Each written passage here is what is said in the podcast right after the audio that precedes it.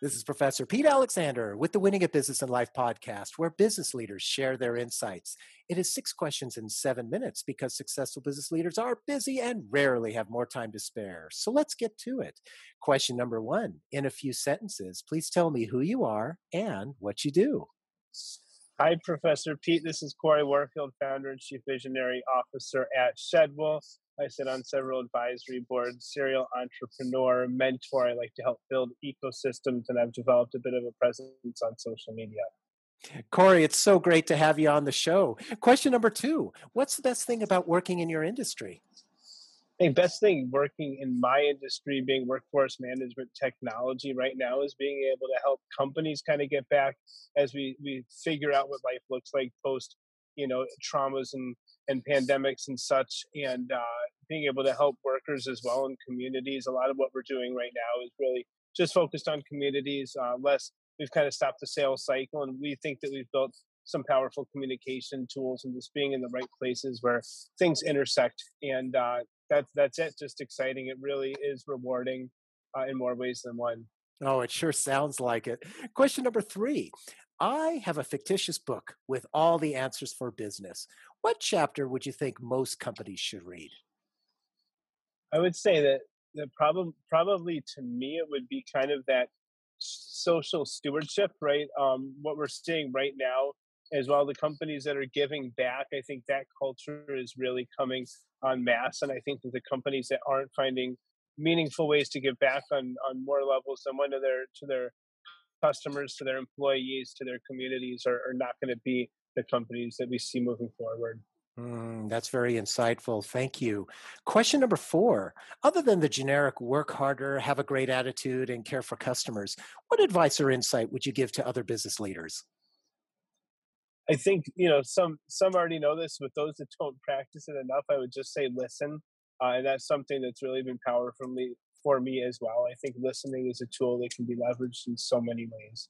Mm, I think that's really uh, so important. And it's so simple because if you think about it, the if you you know if you take it from the opposite side, and when somebody perceives you as not listening, it ends up adding stress to to them because they don't feel like they're important enough. I mean, what how would you expand and and talk about that? You know, in uh, uh, from a from you know maybe the opposite side if you don't listen. Yeah, well, I think to your point, it really is easy for people to disengage mentally, for people to feel defensive or pushed away. Whereas if you listen, often people will tell you what it is that you were hoping to hear anyway. And I think it does build that trust factor. Uh, I've now learned that I can get prospects on a quick phone call. Um, you know, and, and, some things in business get easier the more su- successful you're perceived, and some get more challenging, right? But um, where people really do come to you with agendas or whatever it might be. I think that if you listen to that rather than defend against it and try to try to change things, sometimes there's an opportunity there. Sometimes a no is the best thing that you can get to quicker and sooner as well. So I think just with respect to everybody's time, I'm in the time management space. You know, get in, get out, get to the point. You know, not so many pleasantries. I think that kind of all ties back into consideration consideration of time, consideration of resources. And I think a lot of that can be achieved by listening um, right out of the gate. And I think it just makes you more approachable as well. And, you know, frankly, it, it lends to a good reputation. Yeah, I couldn't agree more. And and the point about the time, you know, that's a precious resource because once it's gone, you don't have it, uh, can't get it back. So uh, keeping it really focused is is is very insightful. Question number five: What other business leader like yourself would you like to acknowledge and invite to be on my podcast? So there are a lot because I work with so many, but one that comes to mind is Megan Arthur of Mother Lover. She's doing some really cool things that I think are very timely, and I think she'd be a great guest on your show as well, Professor. Wonderful. I'll reach out to her. Thank you for that referral. And our final question, question number six. Please tell me about your first job. so I, I, had a couple all kind of at the same time. I, I parked carts in a grocery store. I worked at an Office Depot. Um, I, I was a bartender at, at 16 years old, but I think the one that really jumps out all from that same time was I was puttying frames at a fine art store to make the, the picture frame. So I would blend the colors and uh, put through to the holes where the cracks were and the, the nails went in.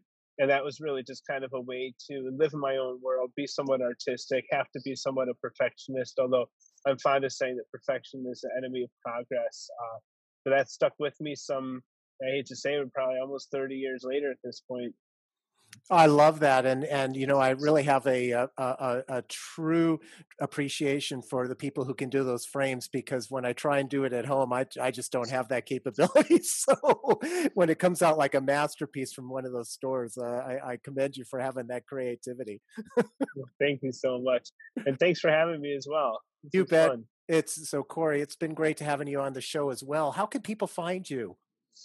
I feel like I'm everywhere on social anymore, but I think the hashtag Cory Connect, C O R Y C O N N E C T S, is a pretty good way to find me on most platforms. And I'd say where I probably spend the most of my time uh, and, and um, where, I, where I probably engage the most is on LinkedIn. Perfect. This is Professor Pete Alexander with the Winning at Business and Life podcast. For more insights and ideas, please go to LinkedIn, YouTube, Facebook, or iTunes and search for the Winning at Business and Life podcast. Thanks for listening.